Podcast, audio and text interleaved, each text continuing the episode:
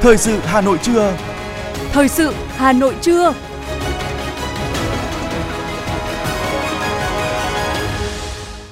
Võ Nam Thu Minh xin được đồng hành cùng quý vị thính giả trong 30 phút của chương trình thời sự trưa nay, thứ sáu ngày 7 tháng 4 năm 2023. Chương trình có những nội dung chính sau đây. Chiến lược chuyển đổi số báo chí, xây dựng cơ quan báo chí theo hướng chuyên nghiệp hiện đại. Hôm nay, học sinh lớp 12 của Hà Nội bắt đầu bước vào kỳ thi thử. Hà Nội, nhiều chung cư đồng loạt tăng phí dịch vụ trong giữ ô tô. Hà Nội phát triển 53 chuỗi chăn nuôi. Phần tin thế giới có những thông tin khởi điểm mới của quan hệ châu Âu Trung Quốc. Hành trình vì sức khỏe cho tất cả mọi người và sau đây là nội dung chi tiết. Thưa quý vị và các bạn, Phó Thủ tướng Trần Hồng Hà vừa ký quyết định số 348 ngày 6 tháng 4 năm 2023 phê duyệt chiến lược chuyển đổi số báo chí đến năm 2025, định hướng đến năm 2030 Chuyển đổi số báo chí nhằm mục tiêu xây dựng các cơ quan báo chí theo hướng chuyên nghiệp, nhân văn hiện đại, làm tốt sứ mệnh thông tin tuyên truyền, phục vụ sự nghiệp cách mạng của Đảng, sự nghiệp đổi mới của đất nước, đảm bảo vai trò dẫn dắt định hướng dư luận xã hội, giữ vững chủ quyền thông tin trên không gian mạng, đổi mới hiệu quả trải nghiệm của độc giả, tạo nguồn thu mới, thúc đẩy phát triển ngành công nghiệp nội dung số. Mục tiêu đến năm 2030, 100% cơ quan báo chí đưa nội dung lên các nền tảng số, ưu tiên các nền tảng số trong nước, 90% cơ quan báo chí sử dụng nền tảng phân tích, xử lý dữ liệu tổng hợp tập trung, ứng dụng trí tuệ nhân tạo để tối ưu hóa hoạt động, 100% cơ quan báo chí hoạt động vận hành mô hình tòa soạn hội tụ và các mô hình phù hợp với sự phát triển của khoa học công nghệ tiên tiến trên thế giới, sản xuất nội dung theo các xu hướng báo chí số, các cơ quan báo chí tối ưu hóa nguồn thu, trong đó 50% cơ quan báo chí tăng doanh thu tối thiểu 20%. Thực hiện nghị quyết số 50/2022 QH15 ngày 13 tháng 6 năm 2022 của Quốc hội về chương trình xây dựng luật pháp lệnh năm 2023, điều chỉnh chương trình xây dựng luật pháp lệnh năm 2022 và theo phân công của Thủ tướng Chính phủ, Bộ Nội vụ được giao chủ trì xây dựng dự án luật lưu trữ sửa đổi. Sáng nay, tại Hà Nội, Cục Văn thư và Lưu trữ Nhà nước thuộc Bộ Nội vụ đã gặp gỡ báo chí để thông tin về việc xây dựng luật lưu trữ sửa đổi. Theo ông Đặng Thanh Tùng, Cục trưởng Cục Văn thư và Lưu trữ Nhà nước thông tin, việc xây dựng luật lưu trữ sửa đổi nhằm thể chế hóa chủ trương của Đảng về việc ứng dụng mạnh mẽ khoa học và công nghệ trong lĩnh vực lưu trữ, tăng cường hiệu lực hiệu quả quản lý nhà nước về lưu trữ, góp phần thực hiện chương trình chuyển đổi số quốc gia và chiến lược phát triển chính phủ điện tử hướng tới chính phủ số, đáp ứng yêu cầu hiện đại hóa nền hành chính và hội nhập quốc tế.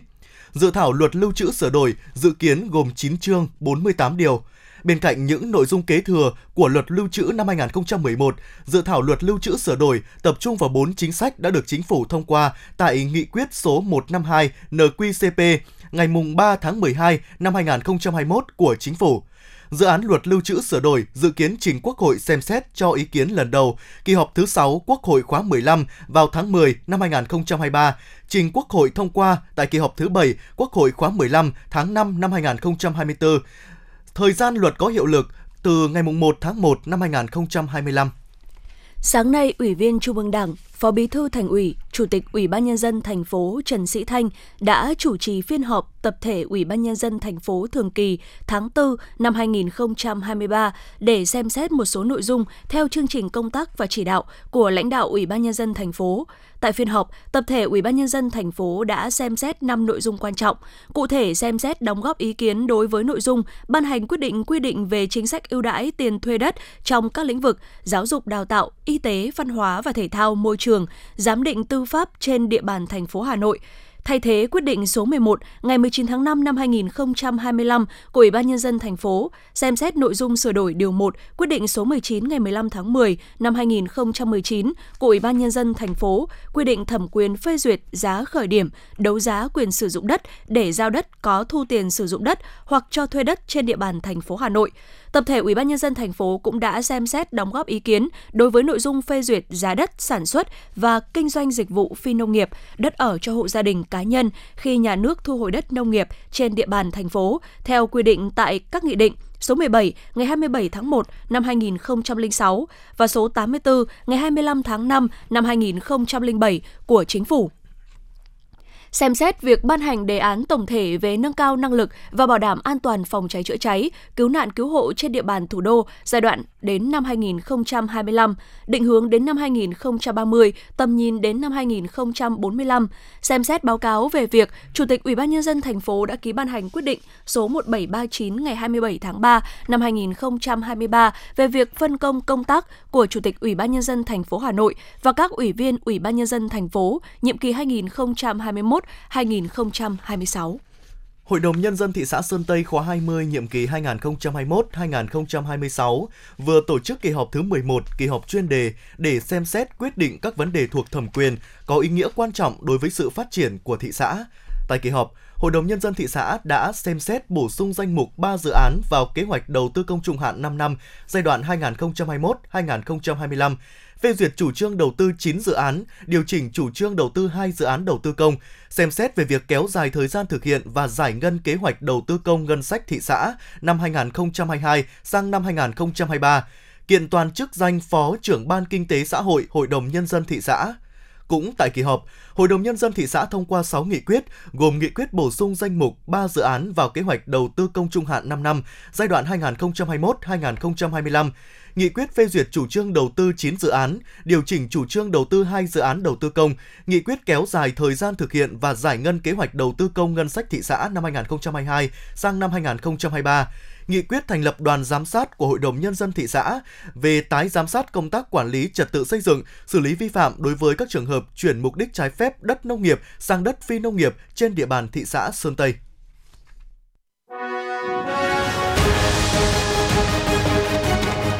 Thời sự Hà Nội, nhanh, chính xác, tương tác cao.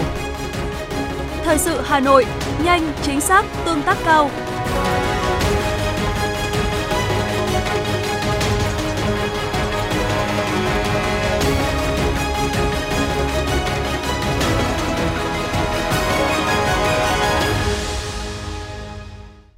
Chương trình sẽ được tiếp tục với những thông tin đáng chú ý khác. Thưa quý vị và các bạn, trong hai ngày hôm nay và ngày mai, Sở Giáo dục và Đào tạo Hà Nội sẽ tổ chức kỳ khảo sát trên phạm vi toàn thành phố với đối tượng là học sinh lớp 12. Đây được coi là đợt tập dượt có ý nghĩa quan trọng đối với học sinh trước khi chính thức bước vào kỳ thi tốt nghiệp trung học phổ thông năm 2023. Cũng như các năm học trước, năm nay tại kỳ khảo sát lớp 12, học sinh trung học phổ thông sẽ làm 4 bài kiểm tra, trong đó có 3 bài bắt buộc là toán, ngữ văn, ngoại ngữ – và chọn một trong hai bài tổ hợp là khoa học tự nhiên và khoa học xã hội. Học viên hệ giáo dục thường xuyên cấp trung học phổ thông sẽ làm 3 bài là toán, ngữ văn và một trong hai bài thi tổ hợp. Riêng đối với các ngoại ngữ khác tiếng Anh, bao gồm tiếng Nga, tiếng Pháp, tiếng Hàn, tiếng Đức, tiếng Trung Quốc và tiếng Nhật, thủ trưởng các đơn vị căn cứ vào tình hình thực tế, chủ động giao nhiệm vụ ra đề kiểm tra cho giáo viên bộ môn tiến hành kiểm tra khảo sát, bảo đảm khách quan, phù hợp với nội dung hướng dẫn ôn thi tốt nghiệp trung học phổ thông của Bộ Giáo dục và Đào tạo. Tương tự như thi tốt nghiệp trung học phổ thông, học sinh sẽ làm bài khảo sát theo hình thức tự luận với môn ngữ văn, các bài còn lại thi theo hình thức trắc nghiệm. Bài ngữ văn làm trong 120 phút, toán 90 phút, ngoại ngữ 60 phút và bài tổ hợp làm trong 150 phút. Mỗi phân môn trong bài tổ hợp là 50 phút. Đề kiểm tra khảo sát do Sở Giáo dục và Đào tạo Hà Nội xây dựng theo ma trận được Bộ Giáo dục và Đào tạo quy định. Liên quan đến vấn đề xác minh nơi cư trú, nơi thường trú của học sinh, Thiếu tá Nguyễn Thành Lâm, trưởng phòng cảnh sát quản lý hành chính về trật tự xã hội Công an thành phố Hà Nội khẳng định, lực lượng công an các cấp sẵn sàng hỗ trợ tất cả các nhà trường trong việc xác minh thông tin cư trú của học sinh nếu có nhu cầu. Khi cần xác minh thông tin này, các nhà trường lập danh sách gửi công an phường nơi trường đóng. Nếu đơn vị nào từ chối hoặc gây chậm trễ trong việc thực hiện xác minh thông tin cư trú, cha mẹ học sinh có thể thông tin tới số máy điện thoại đường dây nóng của công an thành phố. Thiếu tá Nguyễn Thành Lâm lưu ý, trong quá trình tổ chức tuyển sinh vào trường mầm non, tuyển sinh vào học sinh lớp 1, lớp 6 năm học 2023-2024, các nhà trường không yêu cầu cha mẹ học sinh phải cung cấp giấy xác nhận thông tin cư trú, đồng thời bảo mật thông tin cá nhân của học sinh theo đúng quy định. Thời gian gần đây, phí dịch vụ trông giữ xe ô tô tại Hà Nội có xu hướng tăng. Đa tăng này tỷ lệ thuận với mức tăng chi phí nhân công, trang thiết bị nhằm cải thiện chất lượng dịch vụ. Nhiều khu trung cư đang thu phí trông giữ xe ô tô trong khoảng 1,2 đến 1,5 triệu đồng một tháng. Một số trung cư cao cấp phí trông giữ xe ô tô sẽ ở mức trên 1,5 triệu đồng một tháng. Từ đầu năm 2023, phí trông giữ xe ô tô tại nhiều tòa trung cư có xu hướng tăng mức tăng từ 10 đến 25% so với giá cũ. Tại trung cư The Legend 109 Nguyễn Tuân, từ ngày 1 tháng 1 năm 2023, phí trông giữ ô tô dao động từ 1,2 đến 1,35 triệu đồng một tháng với xe thứ nhất, 2,2 triệu đồng với ô tô thứ hai của chủ căn hộ và xe của khách thuê căn hộ. Tại tòa nhà Việt Đức Complex từ tháng 2 năm 2023, phí trông giữ ô tô được điều chỉnh trong khoảng 1,35 đến 1,8 triệu đồng một tháng. Làn sóng tăng giá không chỉ dừng lại ở khu trung cư mà hiện đã lan sang cả các trung tâm thương mại, tòa nhà văn phòng cho thuê.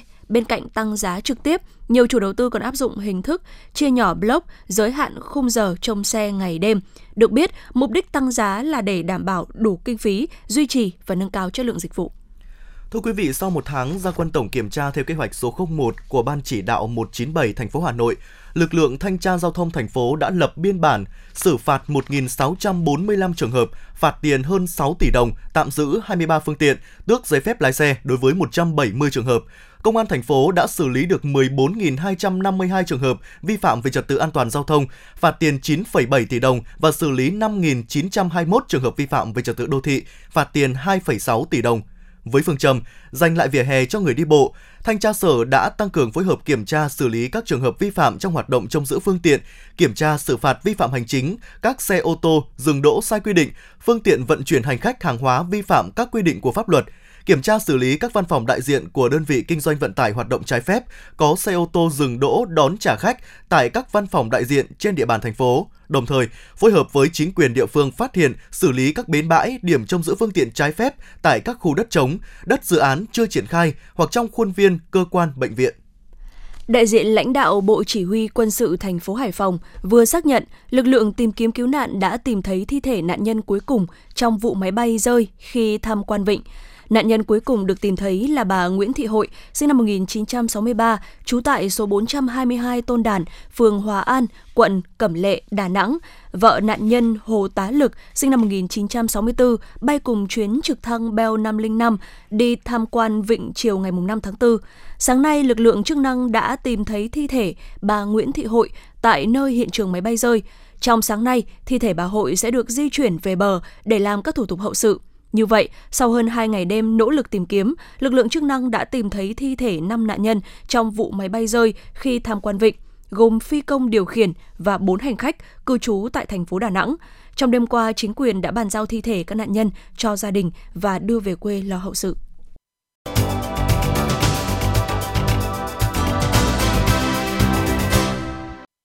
Thưa quý vị và các bạn, thiết thực hưởng ứng Ngày Toàn dân hiến máu tình nguyện mùng 7 tháng 4 trên toàn thành phố Hà Nội, nhiều hoạt động tuyên truyền vận động và hiến máu đã diễn ra sôi nổi. Hàng nghìn đơn vị máu đã được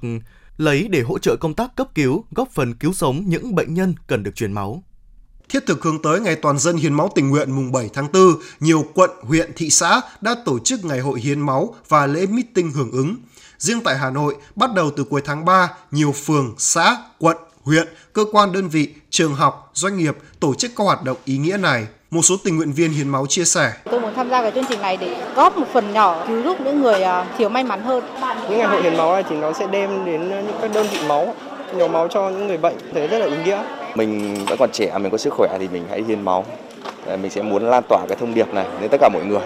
thực hiện quyết định số 43/2000 QĐ-TTG ngày 7 tháng 4 năm 2000 của Thủ tướng Chính phủ về việc vận động và khuyến khích nhân dân hiến máu tình nguyện và lấy ngày 7 tháng 4 hàng năm là ngày toàn dân hiến máu tình nguyện. Trong 23 năm qua, kể từ ngày phát động phong trào hiến máu tình nguyện, công tác hiến máu tình nguyện tại nước ta lại ngày càng phát triển lớn mạnh với nhiều hoạt động hiến máu lớn thu hút hàng nghìn người tham gia như lễ hội Xuân Hồng, Hành trình đỏ, Chủ nhật đỏ, Giọt hồng tri ân, Thế giới tôn vinh người hiến máu. Ông Đào Ngọc Triệu, Phó Chủ tịch Ban chỉ đạo vận động hiến máu tình nguyện thành phố Hà Nội cho biết. Tất cả các quận huyện trên địa bàn đã triển khai rất là sôi nổi cái hoạt động hiến máu. Đây cũng là một cái hoạt động để tuyên truyền các giá trị nhân đạo để các tầng lớp nhân dân nói chung và các cán bộ công chức của các cơ quan trên địa bàn thành phố Hà Nội nói riêng ờ, thấy được cái tầm quan trọng, ý nghĩa của cái việc hiến máu cứu người. Phong trào hiến máu tình nguyện thành phố Hà Nội trong những năm qua đã có nhiều chuyển biến tích cực, lượng máu tiếp nhận được tăng dần hàng năm, góp phần thiết thực trong việc cứu chữa bệnh nhân tại các bệnh viện. Mỗi lần hiến máu, một cá nhân có thể cứu giúp được ít nhất 3 người bệnh, nhưng chỉ với một hành động nhỏ đưa ra quyết định tổ chức ngày hiến máu của một vị lãnh đạo có thể cứu giúp được hàng trăm, thậm chí hàng ngàn người bệnh. Chị Hoàng Thu Trang, anh Lê Minh Thắng, tình nguyện viên Hội Thanh niên Vận động Hiến máu thành phố Hà Nội cho biết. Tâm trạng lúc này thì mình thấy rất là vui, như bạn thấy mình cũng rất là tươi và sức khỏe rất là bình thường. À, mình hy vọng là những cái giọt máu của mình thì có thể à, mang đến là giúp được cho rất là nhiều bệnh nhân mà đang cần máu hiện nay. Trong những ngày này thì gần như đi đâu đâu cũng ờ, trên địa bàn của thành phố cũng thấy rất nhiều các điểm hiến máu tình nguyện và nhiều người dân cũng đã hưởng ứng ngày toàn dân hiến máu tình nguyện và bằng việc trực tiếp đi tham gia hiến máu tình nguyện. Không chỉ là những tình nguyện viên trẻ, Thời gian qua, đã có những cán bộ lãnh đạo không chỉ đưa ra quyết định tổ chức hiến máu tại đơn vị mình mà chính họ còn trực tiếp tham gia hiến máu. Tham gia hiến máu tình nguyện đã tạo hiệu ứng tích cực, làm gia tăng sức lan tỏa của hoạt động hiến máu tình nguyện trong cộng đồng. Ông Nguyễn Văn Dũng, Phó Chủ tịch Ủy ban Nhân dân xã Tứ Hiệp, huyện Thanh Trì chia sẻ. Trong ờ, rất nhiều năm gần đây thì ờ, phong trào hiến máu tình nguyện của xã Tứ Hiệp đã đạt được ờ, rất nhiều các cái thành tích và kết quả tốt thì ban chỉ đạo hiến máu của xã Tích Hiệp cũng đã à, tuyên truyền trên hệ thống loa đài của à, xã của thôn vận động à, à, toàn thể các à, tầng lớp nhân dân tham gia công tác à, hiến máu tình nguyện. Thế và kết quả thực tế thì trong rất nhiều năm gần đây thì năm nào xã Tích Hiệp cũng vượt chỉ tiêu à, người tham gia hiến máu tình nguyện do huyện ừ, huyện giao với nỗ lực không ngừng, thành phố Hà Nội đã triển khai được nhiều mô hình hiến máu hiệu quả, bền vững, đưa hoạt động hiến máu tình nguyện đi vào chiều sâu về chất lượng và số lượng.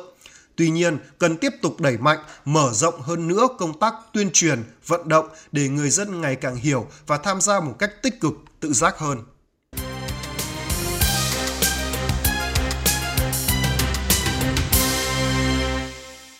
Chương trình sẽ được tiếp tục với những thông tin quan trọng khác ngành chăn nuôi thành phố đang hướng đến các mô hình chăn nuôi lớn an toàn sinh học ứng dụng công nghệ cao, đồng thời đang từng bước tiến tới quy hoạch chăn nuôi gắn với giết mổ, sơ chế, chế biến nhằm phát triển các chuỗi và cung cấp thực phẩm an toàn cho người dân thủ đô. Đến nay, thành phố đã quy hoạch 162 xã chăn nuôi trọng điểm, 53 chuỗi từ sản xuất đến tiêu thụ sản phẩm chăn nuôi. Trong đó, các chuỗi đã thu hút nhiều doanh nghiệp, hợp tác xã, hộ nông dân tham gia hợp tác xây dựng chuỗi. Nhiều nhãn hiệu xây dựng đã được bảo hộ như gà đồi Ba Vì, gà đồi Sóc Sơn, gà mía Sơn Tây, vịt Vân Đình, lợn sinh học, vân vân. Bước đầu đã tạo ra các sản phẩm chăn nuôi an toàn, được kiểm soát chất lượng ở tất cả các khâu, giúp người chăn nuôi nâng cao ý thức sản xuất, bảo đảm an toàn, có trách nhiệm đối với người sử dụng, tạo ra một hướng mới trong phát triển chăn nuôi tại Hà Nội trong thời kỳ hội nhập kinh tế sâu rộng.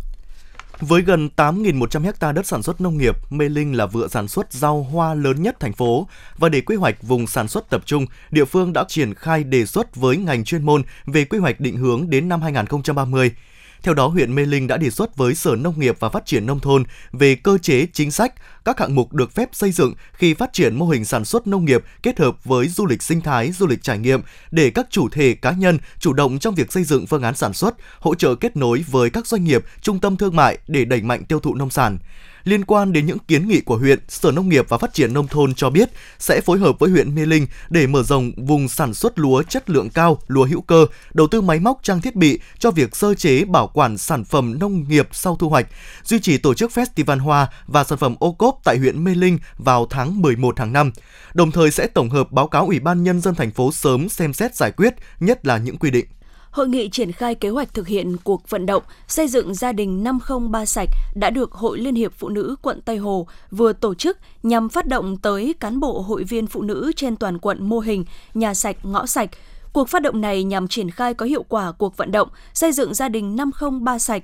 trên địa bàn quận Tây Hồ. Mỗi cơ sở hội vận động hỗ trợ 5 gia đình đạt tiêu chí 503 sạch, đó là gia đình hội viên không còn nghèo, không vi phạm pháp luật và tệ nạn xã hội, không bạo lực, không vi phạm chính sách dân số, không có trẻ suy dinh dưỡng và bỏ học và ba sạch, sạch nhà, sạch ngõ, sạch bếp. Cuộc vận động này phân đấu toàn quận Tây Hồ có khoảng 40 gia đình đạt 8 tiêu chí. Đến nay, Hội Liên hiệp Phụ nữ quận Tây Hồ đã thành lập được 119 đoạn đường phụ nữ tự quản, xanh sạch đẹp và nhiều mô hình hoạt động vì môi trường như đổi phế liệu lấy màu xanh, sạch nhà, sạch ngõ. Phụ nữ Tây Hồ sống xanh, ứng xử đẹp nhằm đóng góp vào mục tiêu chung của quận là phát triển du lịch xanh.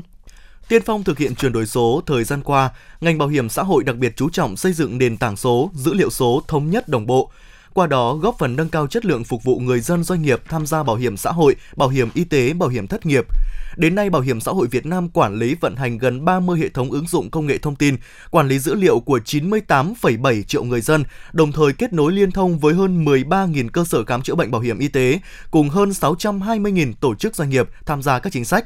Đây là yếu tố nền tảng để ngành bảo hiểm xã hội thực hiện các giao dịch liên quan trên môi trường số với hơn 300 triệu hồ sơ giao dịch trên một năm.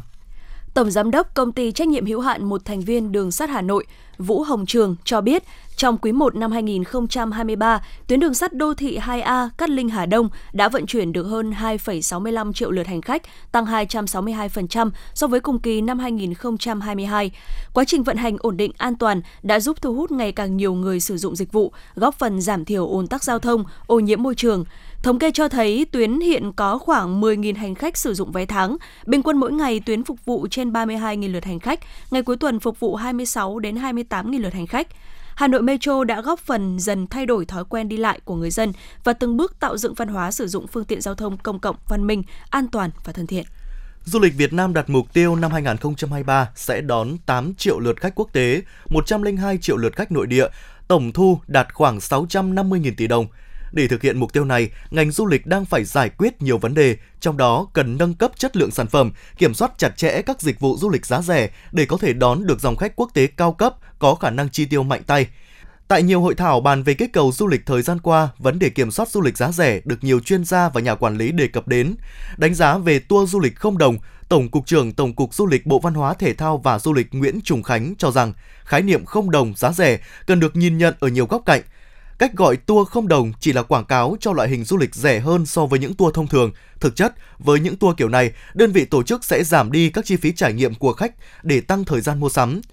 Loại hình du lịch giá rẻ có mặt tích cực là thu hút đông khách đến, kích thích việc trao đổi hàng hóa. Tuy nhiên, mặt hạn chế là không bền vững, đôi khi khiến môi trường du lịch xô bồ, giảm chất lượng dịch vụ điểm đến.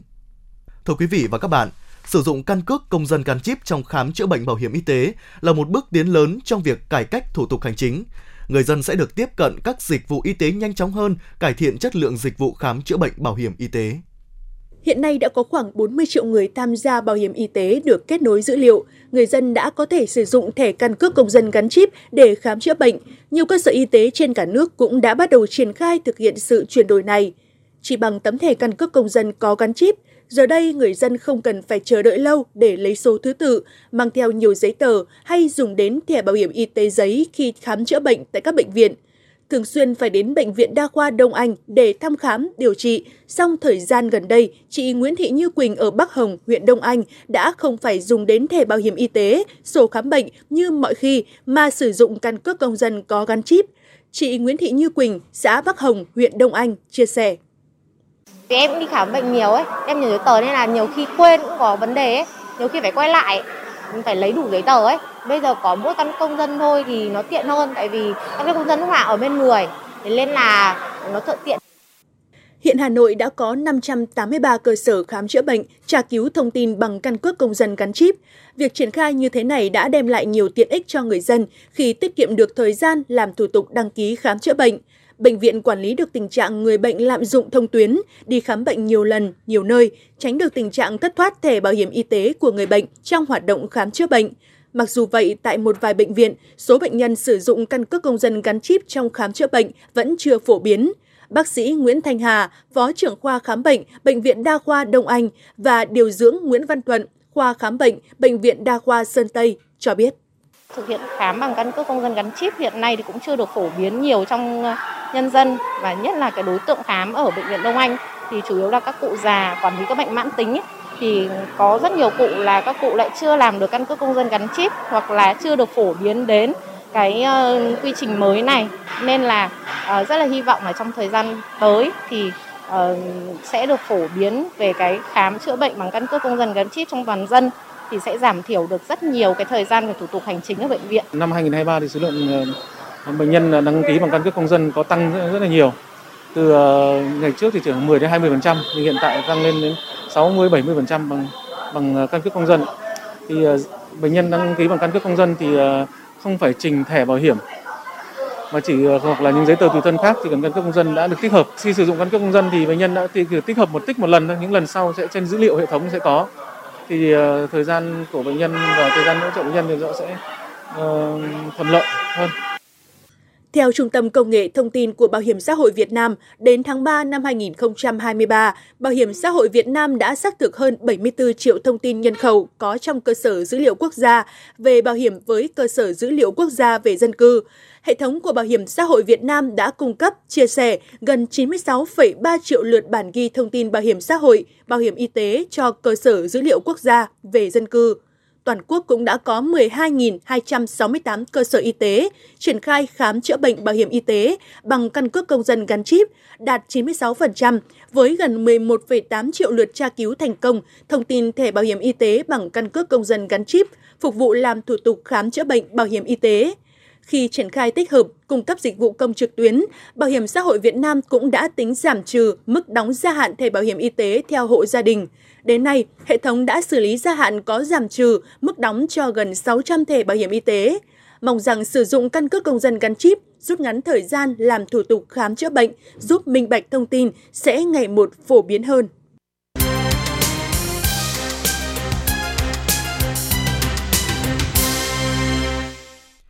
Xin được chuyển sang những thông tin quốc tế. Tổng thống Pháp Emmanuel Macron và Chủ tịch Ủy ban châu Âu Ursula von der Leyen đã lần lượt có cuộc hội đàm với Chủ tịch Trung Quốc Tập Cận Bình. Trọng tâm của các cuộc thảo luận đều xoay quanh vai trò quan trọng của Trung Quốc trong thúc đẩy giải quyết xung đột giữa Nga và Ukraine và tìm kiếm động lực mới để cải thiện hợp tác giữa châu Âu và Trung Quốc. Quan hệ giữa Trung Quốc và châu Âu đã có nhiều thay đổi kể từ năm 2019 sau khi Liên minh châu Âu EU theo đuổi chính sách coi Trung Quốc là đối tác trong vấn đề toàn cầu lớn như thương mại, biến đổi khí hậu nhưng lại là đối thủ cạnh tranh trong lĩnh vực kinh tế và công nghệ cao.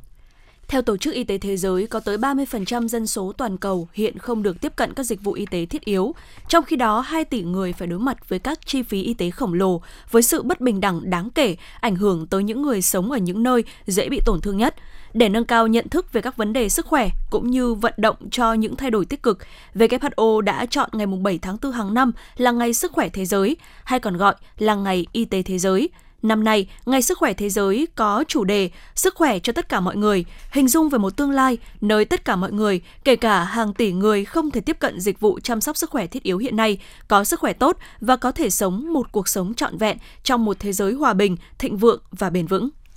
Tại Trung Đông, Azerbaijan ngày hôm qua đã trục xuất 4 nhà ngoại giao Iran vì các hành động khiêu khích. Động thái này diễn ra trong bối cảnh mối quan hệ giữa Baku và Tehran đang xấu đi trong những tháng qua, nhất là sau khi Azerbaijan khai trương đại sứ quán tại Israel hồi tuần trước. Baku cũng cáo buộc Tehran liên quan đến một âm mưu ám sát mới đây nhằm vào một nghị sĩ người Azerbaijan có lập trường chống Iran.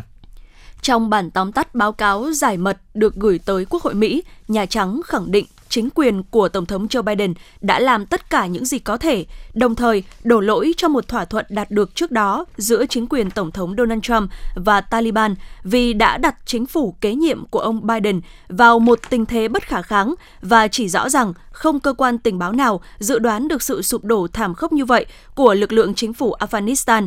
Nhà Trắng nhấn mạnh việc Mỹ rút khỏi Afghanistan sẽ không làm suy yếu các liên minh của Mỹ hay cắt giảm vai trò của nước này trên trường quốc tế. Những bài học rút ra từ việc rút quân khỏi Afghanistan sẽ được áp dụng tại Ukraine và Ethiopia.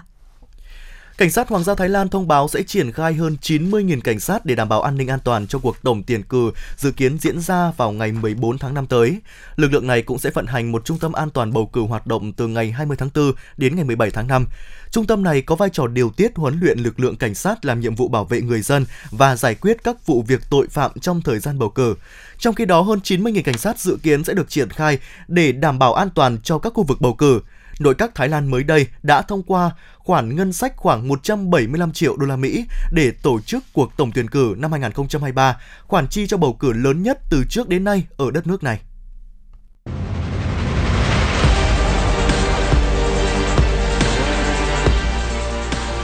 Bản tin thể thao Bản tin thể thao